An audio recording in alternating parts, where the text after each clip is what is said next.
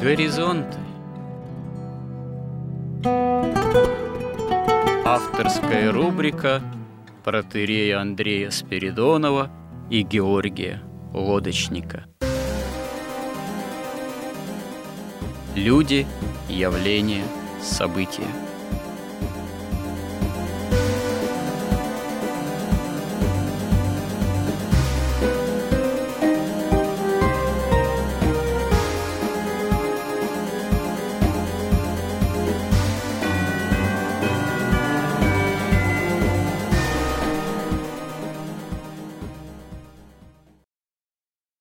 Добрый день, уважаемые радиослушатели.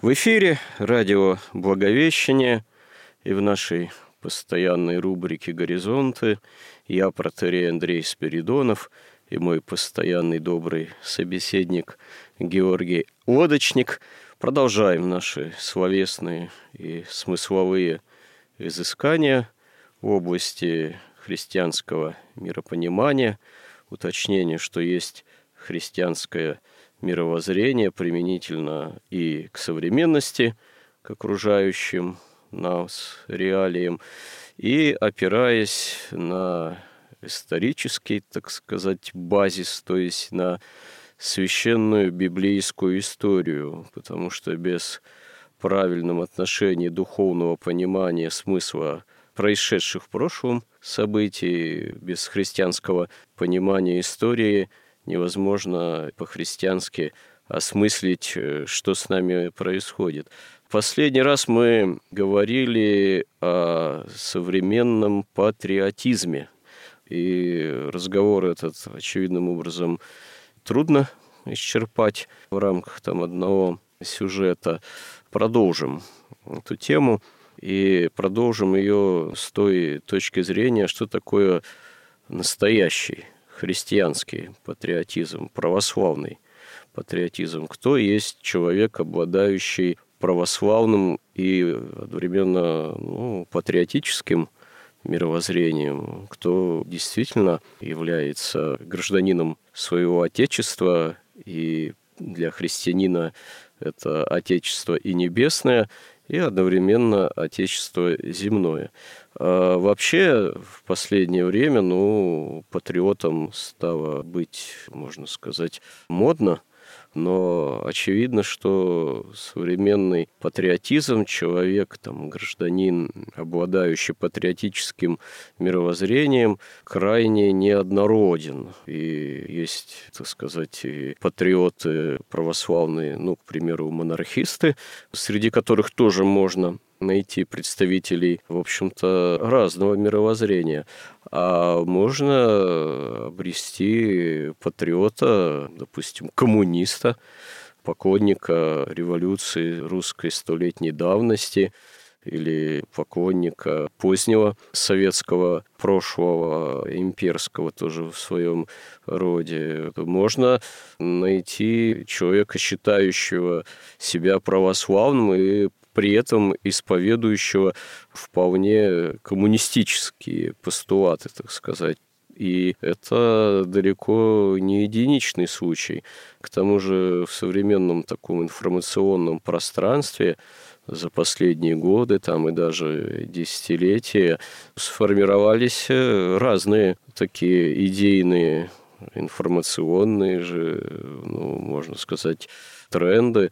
В последнее время раздаются разного рода заявления, появляются разного рода образцы там, литературы и кинематографа, где и наша недавняя относительно недавнее советское прошлое по-разному представляется, по-разному рассматривается. И есть и попытки осмыслить это все с, в общем, вроде как и религиозной точки зрения, но при этом, ну, мы, наверное, сегодня упомянем, поговорим о некоторых образцах.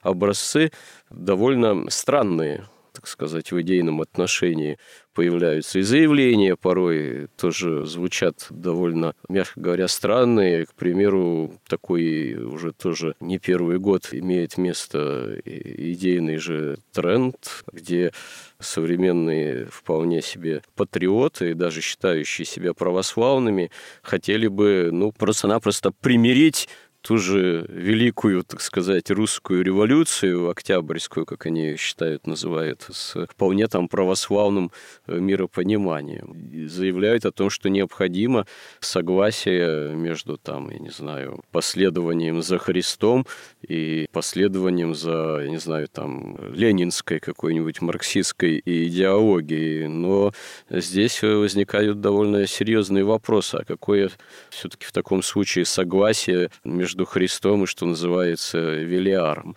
Что вы думаете по этому поводу? Ну, в прошлой передаче мы попробовали подробно объяснить, что у нас и у красных совершенно разное отечество, разное отцовство, разное священство и разные царства. И как вы правильно говорите, ну, во-первых, конечно, у христиан настоящее Отечество – это Царствие Небесное, и весь смысл истории – это не объединение чего-либо, это не прогресс, а это разделение. То смешение, то объединение, которое совершилось в раю во время грехопадения, когда к воле Бога была примешана воля сатаны – Вся история человечества земная – это обратное разделение. Но поскольку Бог – это истина, которая никому не навязывается, то это разделение происходит не насильственно, это свободный выбор дается человеку. Кто избирает спасение в Иисусе Христе его жертвой крестной, а кто хочет сам спастись, построить совершенный такой мир здесь, царство земное – где люди будут снова вечно жить. Но для этого они прекрасно понимают, что им нужно получить власть над своей собственной природой, которую власть эту Бог оставил за собой. То есть это в любом случае попытки построить вот это вечное царство земное, совершенное, где будут все счастливы, заниматься искусством, там, и вообще творить, так сказать, и человек должен все время совершенствоваться и быть бессмертным снова.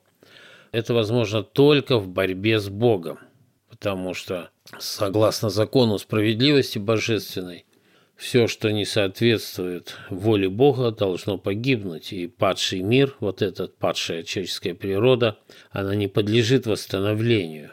То есть Христос победил сатану, во-первых, не силой, а правдой и судом, как пишут все святые, тем, что он до конца не отступил от истины, даже до самой крестной смерти своей, и тем самым он воскрес уже в новой природе Царства Небесного.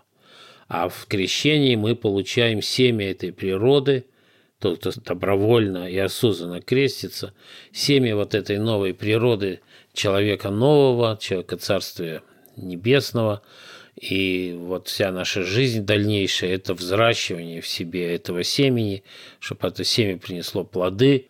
Возвращение нового человека, но оно сопряжено с распятием ветхого человека. Поэтому это довольно болезненный процесс. Труд настоящий и труд духовный, самый сложный, который христианин должен исполнять. И вот здесь как бы вот это все не приемлют красные, например, да, и вообще все материалисты. То есть это такой патриотизм без Христа. Они пытаются исповедовать. И это как раз когда-то однажды Пастернак сказал, уже живя в Советском Союзе, что мы живем в стране пустого неба. То есть у нас пустое небо. У нас материализм, у нас есть только земля и нету неба совсем. То есть небо над головой мы видим, но оно пустое. Там нет Бога, там нет ангелов, нет бесов. И материалисты, они же отрицают и существование и Бога, и Духа, и ангелов, и бесов, и поэтому автоматически отрицают и светлую и темную иерархию, и, то есть и церковь отрицают как светлую иерархию, и монархию как воплощенную в государстве светлую иерархию, и отрицают они и тайну беззакония, и фактически говорят, что и магии не существует, хотя Кабала открыто провозглашается везде, хотя ее, собственно, подлинное содержание совершенно ну, засекречено и неизвестно. Поэтому вот эти попытки быть патриотом без Христа, они, конечно, приводят к тому, что человек волей-неволей становится патриотом вот этого земного царства, царство вот будущего того инклюзивного капитализма, который доктор Шваб нам проповедует, или, как говорят, СССР 2.0, или цифровой концлагерь, или как угодно его назовите, или царство Антихриста, это, в общем, все одно и то же. Волей-неволей это происходит. И вот, например, вот фильм «Сказка» мы хотели как раз обсудить Александра Сакурова. Гениальный режиссер, но неверующий. Вот этот фильм «Сказка» ему не дали прокатное удостоверение, как бы запретили к показу. Тем не менее, в интернете и этот фильм можно посмотреть у Собчак вместе с обсуждением этого фильма. И обсуждение даже может быть и не менее интересное, чем этот фильм. Но в чем в двух словах фильм заключается? Что Сакуров взял кинохронику, он пересмотрел там все, что, где был записан Сталин, Черчилль, Гитлер и Муссолини, и там еще кто-то. И он техническими средствами сделал так, что они как бы после смерти в каком-то таком месте непонятном, вроде чистилища, так сказать, перед судом Божиим, но еще как бы он, вот этот суд не начался – ну или что-то типа лимба, как у Данте, так сказать, вот, предваряющий. То есть они ходят там, и вот они, конечно, вот с точки зрения искусства, мне кажется, что это просто гениально сделано, что они ходят, и вот они какие-то свои основные мысли постоянно повторяют на все лады. Они друг с другом там уже могут общаться, потому что они боролись все время, там Гитлер, Сталин, Черчилль, Муссолини. Вот они все это проговаривают и по отношению друг к другу, и там о себе. Это очень действительно похоже, что они как бы уже, уже не живые, да, но вот самое главное, они что-то говорят и говорят. Но дальше появляется, проявляется вот это пустое небо, потому что Сакуров чисто чутьем понимает, что ну, чтобы вот осудить, например, да, и вообще даже не то, что осудить, а они же предстоят перед судом, Божиим при этом, при том, что он неверующий. Но, видимо, он верит, как говорят, в как, во что-то, в какую-то силу там, ну и как бы берет понятие Бога, и, судя по всему, так в чисто культурном, историческом таком контексте вот этого Божьего суда. Поэтому он понимает, что без Христа это небо все равно пустое. И судить их можно только, так сказать, с высоты какой-то высочайшей нравственности, и Христа он там изображает. Но он изображает его так, что когда это смотришь, даже не вызывает сожаления, что фильму не дали прокатного удостоверения, потому что это весьма оскорбительно вообще для Христа. То есть он находится в каком-то состоянии в том же самом лимбо, в котором он никогда не находился – ведь после смерти Господь лежал в гробу мертвый, потом он воскрес уже в новой вот этой плоти, плоти Царства Небесного, и он сошел в ад, а потом пришел к своим ученикам. То есть он никогда не находился в этом лимбо, в таком полусонном, таком полуневменяемом состоянии, потому что там Христос показан также в том же состоянии, как и Гитлер, Сталин там и все остальные. Ну да, у Сакурова Христос не является победителем смерти он э, тоже помещен фактически в этот вот ад или в преддверие ада и выглядит растерянным, немощным, не знающим, что с этим адом и тех, кто там находится, собственно говоря, поделать. И когда на обсуждении у Сакурова спросили, а как вот, что это значит, как, почему туда Христа поместили, ну, Сакуров ответствовал, что а куда же еще девать-то Христа, так сказать. Он же, в общем, как средоточие наличие некоторых нравственных принципов, он там и должен тоже находиться, вот он должен со всем этим разобраться. Но его Христос выглядит совершенно неспособным разобраться с этой адской бездной, в которую он тоже помещен. То есть это именно ад, и Христос не христиан, а гуманистов коим является режиссер Сакуров, каковым он в данном случае выступает. То есть настоящий Христос, он же победитель ада. Он э, тот, кто, будучи Богом, стал человеком, разделил с человеком все, вплоть до смерти, благодаря принятию добровольному смерти, сошел вот в эти непроницаемые до того момента и для Бога, в общем-то, по сути, преисподние глубины, своим схождением ад как замкнутую темницу разрушил и вывел всех, э, как минимум, праведников, готовых э, из ада выйти в Царство Небесное, в преддверие Царства Небесного, которое будет окончательно явлено во всей полноте после второго пришествия уже Господней. С этого момента можно сказать так, что ад не является проблемой объективной. То есть это не некая объективно существующая темница духов – ад э, с момента воскресения Христова – это проблема скорее субъективная, то есть субъективного выбора самого человека по отношению к истине. В аду оказывается тот, кто истины не принимает и не желает быть с истиной, э, а находится вне истины, и в таком случае себя в таком состоянии и запирает. Но Христос уже в этом не находится. Это выбор самого человека. Поэтому при всем таланте режиссера Александра Сакурова в плане чисто христианского миропонимания, миропонимания, что есть жизнь, что есть смерть, что есть спасение, Царство Божие, Царство Небесное, что есть ад как отвержение Христа и истины. Ну, к сожалению, этот фильм погрешителен в плане, повторюсь, именно христианского миропонимания. Он не является христианским этот фильм – это явление современного кинематографа. Но дело в том, что как для красных, так и для либералов, и вообще для всех материалистов, для них же не существует понятия истины. Для них существует там научная истина, которая является, в общем-то, по своему определению относительным каким-то знанием, знанием на определенном этапе. Это знание вечно меняется, но оно в процессе прогресса совершенствуется – и поэтому вот в этом и кроется корень, что они все время пытаются присоединить к себе Христа, не понимая совершенно, что это такое, и не понимая, что христиане-то оперируют истиной, которая есть воля Бога живого.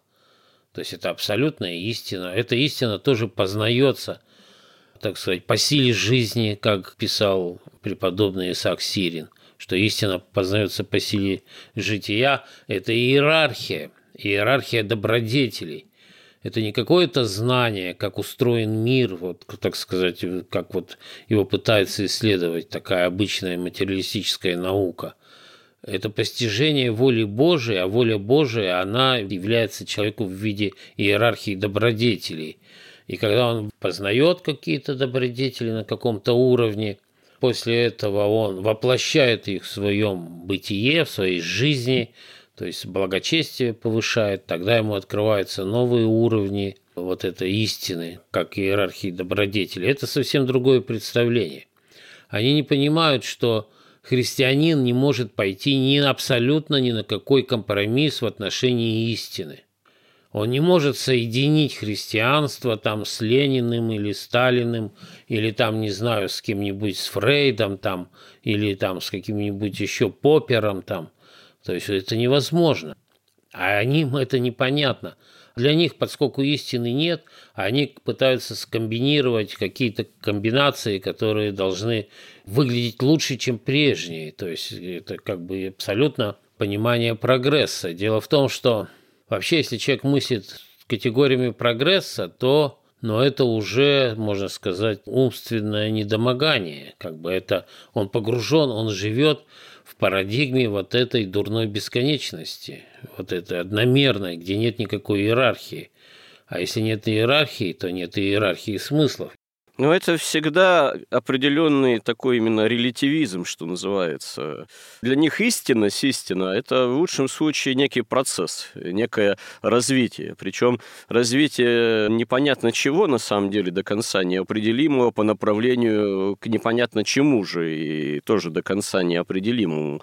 Тогда как для христианина истина – это Христос, это абсолютная истина, истина, имеющая личный характер, которая действительно действительно является собой правду Божию, в которой никакого релятивизма, так сказать, бесконечного развития незнамо чего по направлению к незнамо чему же нету.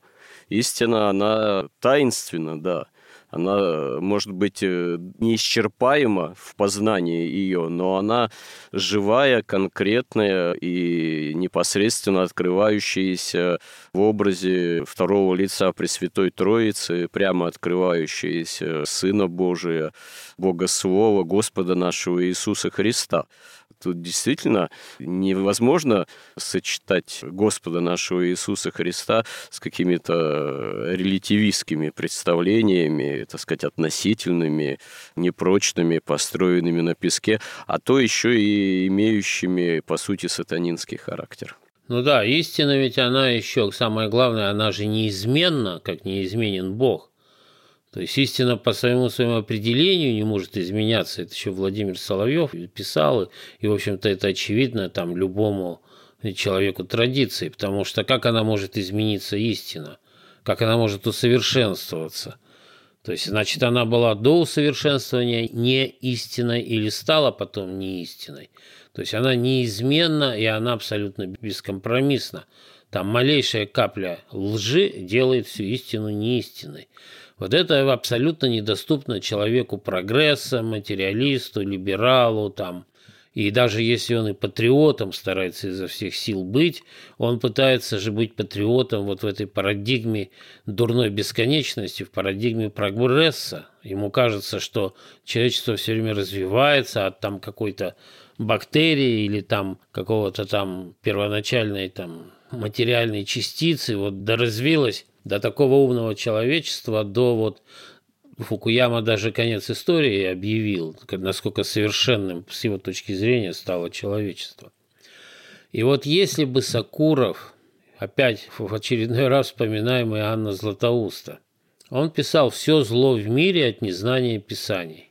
Совершенно очевидно и явно Сакуров не знает Писаний, и мало того, он же на прямой вопрос о Христе он отвечает, что если и был такой Христос, если это не легенда, если он пришел и умер, и зашел на крест, то он ничего не изменил. Потому что он мыслит категориями прогресса. Он считает, что Бог должен что сделать? Он должен сам. Вот именно это требование Каина было, чтобы Господь сам сейчас построил нам вот этот совершенный мир – если Господь спустился на землю, так он должен что сделать? Он должен всех сделать добрыми, честными, чистыми, по сути дела, построить такой бессмертными, не склонными там, к тлению, к страстности убрать, то есть восстановить как бы достоинство Адама до грехопадения у всех людей, да, и построить такое царство какого-то, видимо, еще и одновременно технотронно совершенного – то есть они даже не понимают, вот, что они вообще хотят и что они говорят. Потому что это будет абсолютное нарушение свободы воли ну, практически всех людей, и, и бесов, и сатаны. А Господь не, не может, он, однажды дав, как истина, да, однажды дав вот эту вот свободу воли, он ее не может забрать. Если бы Сакуров читал святых отцов, а не только всякую бредни, там, современные философские какие-то там или культурологические, или там каких-нибудь отцов культурной революции, не знаю, читал он их или не читал, то он изобразил бы хотя бы Христа на кресте. Вот если бы одновременно вот в этот момент Христос бы был бы на кресте, то само это положение их уже бы осуждало. Вот, вот этих всех Черчиллей, Гитлеров – и, и Сталинов, которые манипулируют, там, управляют этой толпой, и которыми движет самые, ну, какие-то, в общем, ну, во-первых, кто-то, я забыл, кто сказал, из... если бы народы знали, какие мелочные люди ими управляют. Вот это отчасти в фильме показано, конечно. Но на кресте, Бог ведь на кресте сразу после грехопадения сатаны, потому что по закону справедливости никакое зло существовать не может, должно немедленно погибнуть. И если бы не было промысла Божия, который есть милосердие Бога, которое есть жертва Богу, творению, то просто бы тот же Адам и Ева, как и Господь говорил, что в тот день, когда съедите это яблоко, смертью умрете. То есть они просто бы умерли бы и духовно, и телесно. Но именно через милосердием Бога, его жертвой, тем, что он уже на кресте между свободной волей людей, падших особенно, или там злой волей, волей противления, и между истиной, как своей собственной истинной волей, он на этом кресте находится с того самого момента, как пал там, можно сказать, Деница – тогда бы этот фильм звучал совсем по-другому, и вот это пустое небо наполнилось бы Христом, и весь патриотизм получился бы настоящим. То есть это мы к чему говорим, что даже гениальнейшие художники и очень образованные светские люди, но без Христа весь их патриотизм и даже их творчество становится ну, каким-то мелочным. И как-то они не добиваются своей цели, потому что просто не понимают, что вообще происходит. По сути дела, можно что сказать, что или даже нужно сказать. Ведь вот христианин, он, ну, христианин, который читает святых отцов, который там молится и который всерьез относится к христианству, а не просто такой советский человек с крестиком на шее. Он же живет и мыслит в иерархии вечности – то есть он воспринимает все, что происходит вот в нашем мире, как следствие воплощения идей, воплощения логосов, как проекцию духа. То есть как воспринимает христианин этот мир. Он его воспринимает как иерархию, от духа к материи. Этот наш материальный мир – это есть проекция духа, можно сказать. Ведь дух, он не составной, он безразмерный, да, он невидимый абсолютно, но одновременно он содержит в себе все. Во-первых, самосознание. Самосознание содержит в себе только дух. Он содержит свободную волю, он содержит вот индивидуальность. Дух не может быть просто энергия такая и ничья. Это воплощение индивидуальности – и вот это содержание бесконечное духа, вот этой индивидуальности, оно раскрывается в иерархии бытия и сознания мироздания и окончательно раскрывается в нашем материальном мире. Оно как бы воплощается от духа к ментальности, потом эмоциональности, там физиология, инстинкты, потом там какие-то плоть уже, материя. То есть все, что мы тут видим – видимо, это символы невидимого мира, духовного мира. То есть и вот это наша совместная, так сказать, идеи всех людей, они смешиваются в эту картину. И они могут какие-то идеи моментально исполняться. Там взял, скипятил чайник. Это моментально происходит. Идея пришла попить чаю, взял и сделал.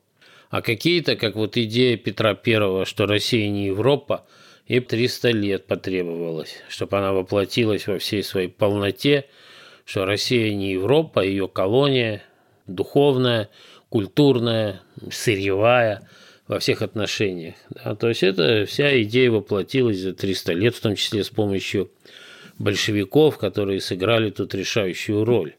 Ну, по поводу чая можно вспомнить э, подпольного человека Достоевского «Миру перевернуться или мне чаю не пить» благодаря определенным, так сказать, вот этим процессам, э, с одной стороны, на сцену мировую в конечном счете выходит еще и этот бывший, можно сказать, маленький человек. Не то чтобы кухарка действительно способна править государством, но когда у руля управления действительно большим там, царством, государством, сохраняющим все равно имперские границы, оказывается, по сути-то, бывшая черни, или, так сказать, плебс начинает составлять именно правящий класс вместо класса там, управленцев определенных, вместо настоящей элиты, настоящей аристократии.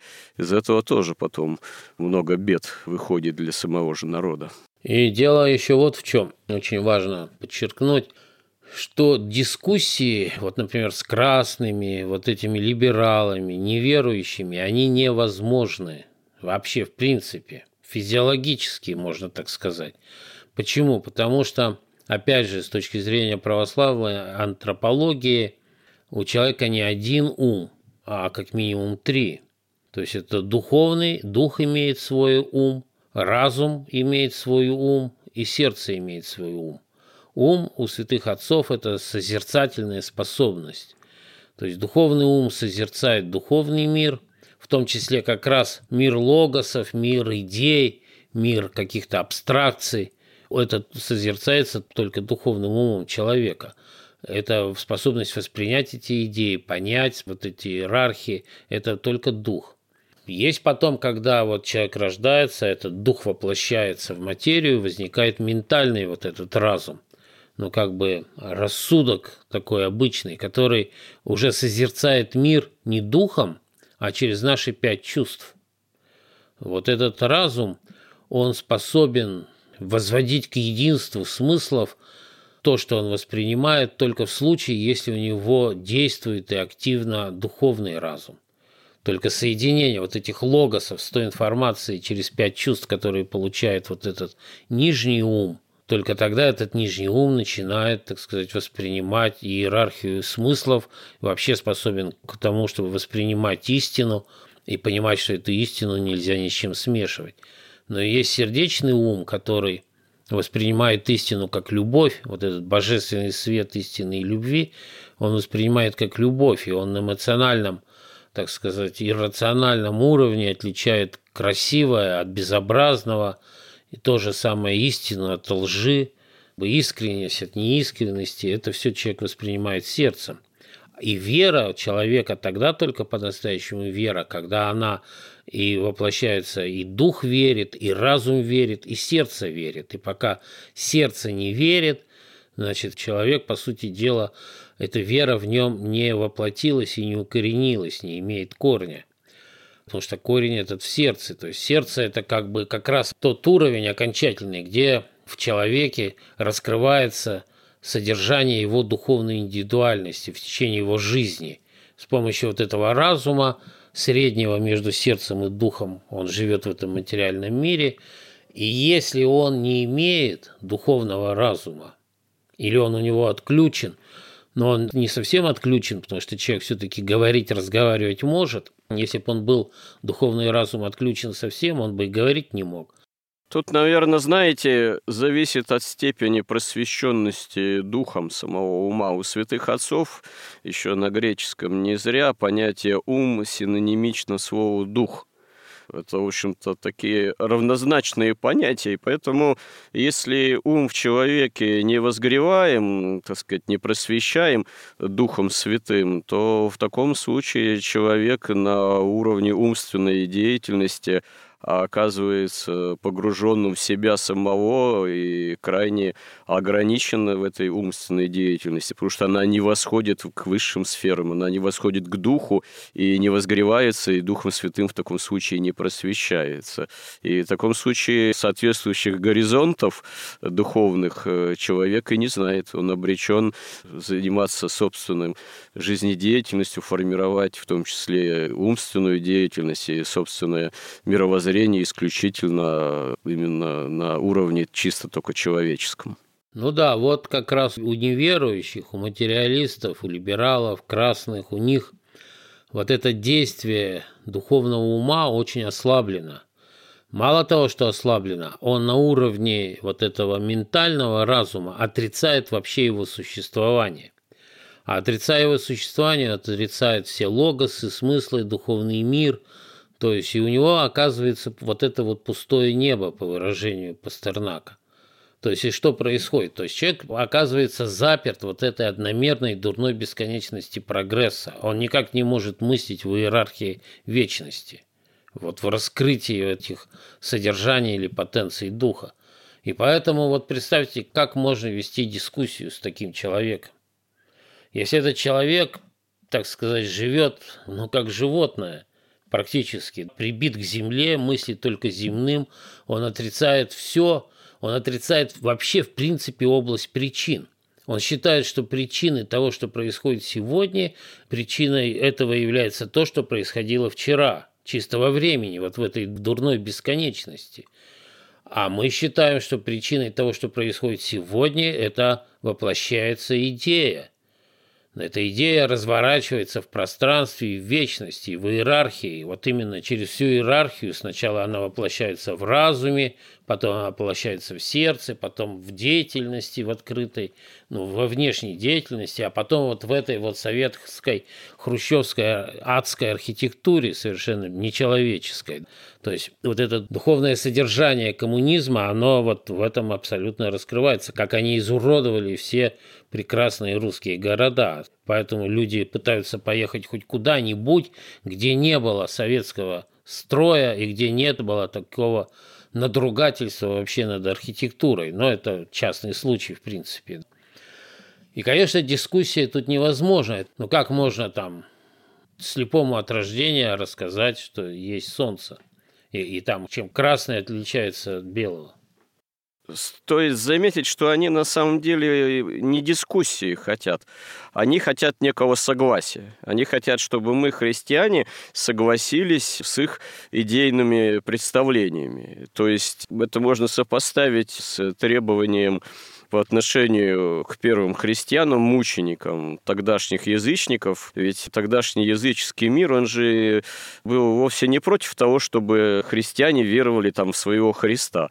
И даже язычники были готовы, говорили, что мы скульптуру вашего Христа, пожалуйста, вот в пантеон наших богов поставим в общем ряду. Почему вы хотите, чтобы ваш Христос был единственным? В этом пантеоне. Почему вы-то наших богов отрицаете? Мы совсем не против вашего Христа. Ну, веруйте, да, поклоняйтесь своему Христу, но одновременно с этим, почему вы гению императора жертвы не хотите приносить, так сказать, вот, других наших богов и пенатов отеческих почитать? Так и современные, в общем, поклонники коммунистической, социалистической, Ленина, Сталина, какой идеи, они, вы говорят, тоже, пожалуйста, пожалуйста, будьте вы христианами, и мы в какой-то степени готовы быть христианами, но только давайте вот поставим памятники рядом, так сказать, и нашим, и вашим, и вот тогда в таком вот согласии, так сказать, или псевдосогласии будет нам благо. Скорее у них такая идея, чем потребность какой-то настоящей дискуссии на этот счет. Да, дело в том, что они же ведь мыслят категориями прогресса и хотят собрать все лучшее.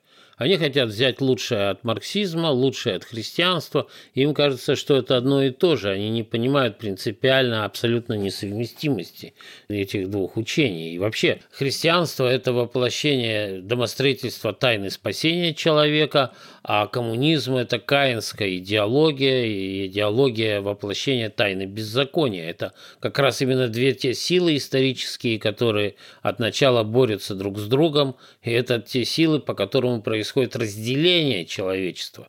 Именно христиане отделяются от красных либералов там и всех вот остальных. Этого они не понимают. Зюганов вообще в 2009 году сказал, что «я считаю, уверен, что Христос был первый коммунист, и что его Нагорная проповедь написана почти так же хорошо, как наш моральный кодекс строительства коммунизма». То есть это совершенно безумный человек. При этом он доктор философских наук. Но сейчас мы видим, что у нас с Институтом философии творится, что там половина марксистов, половина либералов, и все с 70-х годов управляются из-за границы, из Америки, и формировали весь этот переход от социализма к капитализму. Но вот Захар Прилепин, вот его там, не знаю, последний или одно из последних там на НТВ у него есть там что-то типа русских разговоров, я точно не помню. И есть такая передача «Предчувствие гражданской войны». Он вообще вот там недавно было у него интервью с Собчак, но он как бы вот, когда смотришь там двухчасовое интервью, он не производит впечатление идиота. Но вот этот ролик «Предчувствие гражданской войны», ну там это просто какой-то лавящий шариков или швондер, там непонятно совершенно гнусности просто говорит, но вот обычные технологии манипуляции сознанием. Кто-то написал этот ролик, и сначала ты смотришь и думаешь, ну как это все безграмотно, а потом думаешь, ну же человек вот был нормальный человек, пошел в политику. Сейчас он играет определенную роль вот в этой политической структуре. Видимо, ему дали вот этот красный электорат. И он говорит так, как воспринимает это красный электорат. Ведь вот если человек материалист, это же такое недомогание умственное. У него отсутствует высший разум. Это болезнь. И для них вот этот лозунги как бы по-ленински, активно заявлять одно другое, там камера меняет ракурсы, получается, что будто он отлаивается во все стороны. Но это, наверное, именно то, что и нужно красному электорату. Он, скорее всего, именно так это все воспринимает. У него точно такое же спутанное сознание. Он же не может провести вот эту линию от причин к следствиям, от духа к материи, от идеи к ее реализации. У него просто события нагромождаются одно на другое. И так этот и ролик построен. И, собственно, что такое красное? Это некий симбиоз шариковых и швондеров. И до сих пор – и ничего другого в нем нет. Другое дело, что когда в этот симбиоз сто лет назад вкладывались огромные там миллионы долларов, еврейские и американские, английские банкиры, ну, правда, британские вкладывали в февральскую революцию, а американские в октябрьскую, там, в революцию Троцкого. 20 миллионов долларов, там только один там Шиф такой был банкир, истратил на борьбу с царем. А 20 миллионов долларов в то время – это сейчас как 20 миллиардов долларов. И потом, естественно, когда они пришли к власти, тот же коммунисты выполнили, Ленин получал деньги от генштаба немецкого, он, он на самых худших условиях закончил войну. Даже Троцкий не соглашался подписывать такой мир, но Ленин настоял, потому что отрабатывал свою зарплату. А Троцкий потом вывез весь золотой запас России – в Америку, и там прямо газеты американские пишут, вот пришел еще один корабль с русским золотом, хотя его переплавляли там, убирали царские эти штампы в Швеции. То есть они полностью, ну, они халуи просто, они халуи вот этих людей, этих магов, которые воплощают тайну беззакония, вот этих оккультистов, каббалистов, вот эту иерархию тьмы. Это совершенно ясно. И он договорился, Захар Прилепин, до того, что вот мы открываем памятник сейчас где-то там на юге какому-то писателю, который был белым. Гайта Газданову, иммигранту писателю. Да, да, да. И мы приглашаем вас, там, христиан, там, Корчевникова, Малафеева, Холмогорова на открытие этого памятника. Но при условии, что мы потом откроем памятник какому-то красному палачу, и вы тоже приедете. Ну, типа Гайдара, откроем памятник Гайдару там, или Фрунзе. Да, и вот и потом, как апофеоз, что мы откроем рядом стоящий памятник Николаю II и Ленину. Вот это же человек в здравом уме. Вот как вот можно дискутировать с этим человеком?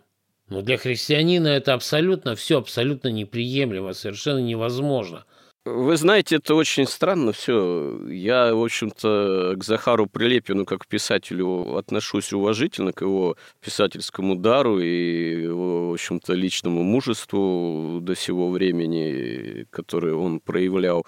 Но вот эту вот его речь, которую вы упомянули, она действительно производит крайне странное впечатление. Это очевидная спекуляция. Ну, он же не может действительно быть в столь э, расстроенном умственном состоянии, чтобы реально думать, что вот возможное открытие одновременное памятника Ленину и государю-императору Николаю II – это здравая, объединяющая, в хорошем смысле, компромиссная идея, на которую почитающий государя-императора всерьез ради вот этого некого согласия якобы откликнутся. Поэтому очевидно, что это информационная идейная спекуляция, причем такая спекуляция сознательная, имеющая провокационный характер. И зачем Захару Прилепину это понадобилось? Насколько я понимаю, он все-таки в какой-то степени себя тоже отождествляет с христианским миропониманием или отождествлял в той или иной степени. Но вот зачем ему это понадобилось, э, мне трудно понять э, на настоящий момент. Вообще ощущение было, что он просто зачитывает, как актер, вот этот текст, кто-то написал этот ролик, это нужно какой-то партии, там какой-то, но этот человек уже в политике, он уже действует не от себя, а действует от какой-то высшей воли. И там такие заявления, вроде как монархия не решение для России, ничем не подкрепленные, естественно.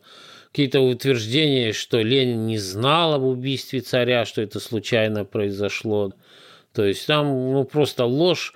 Или, например, такое заявление, что если придут христиане или там русские националисты к власти, то они тут же начнут прищемлять всяких там мусульман, таджиков и узбеков, и начнется кровавая гражданская война.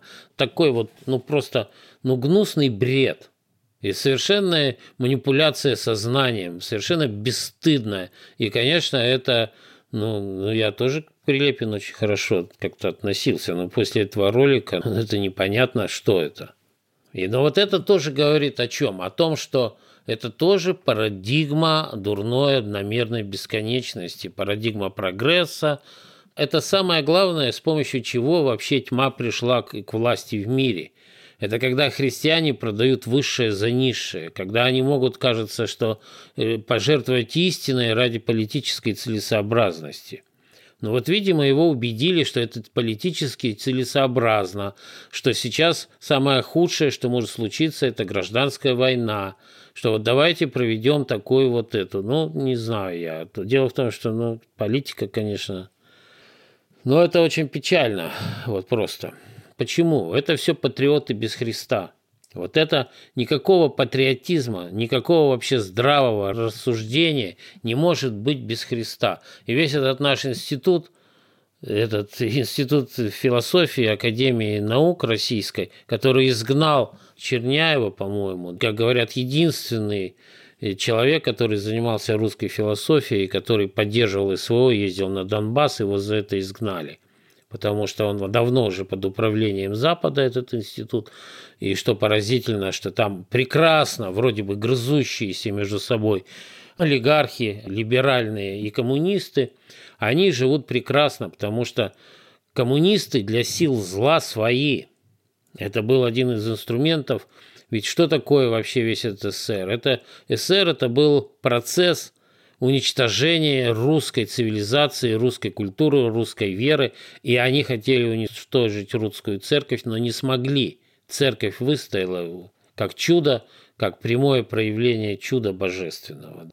А очень много что русского уничтожено, и вся система образования у нас – это изощренная система тотальной русофобии, тотальной лжи, и, и преподаются уже давным-давно опровергнутые наукой теории вроде дарвинизма, материализма, и сейчас еще, еще начнут еще и культурную революцию преподавать. Я думаю, уже преподают так или иначе.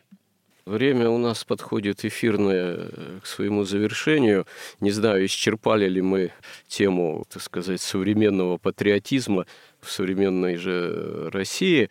Вот. Но в этой тематике идейной и так далее есть еще всегда о чем поговорить применительно к тем или иным реалиям, в том числе новейшим, в том числе культурным. Поэтому посмотрим, может быть, мы эту тему еще в ближайшее время продолжим.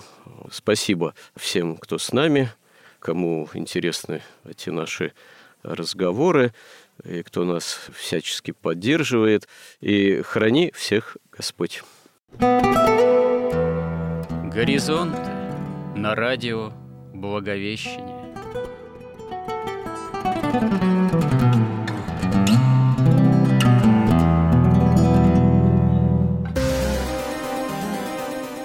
Разговор вели протерей Андрей Спиридонов и Георгий Лодочник –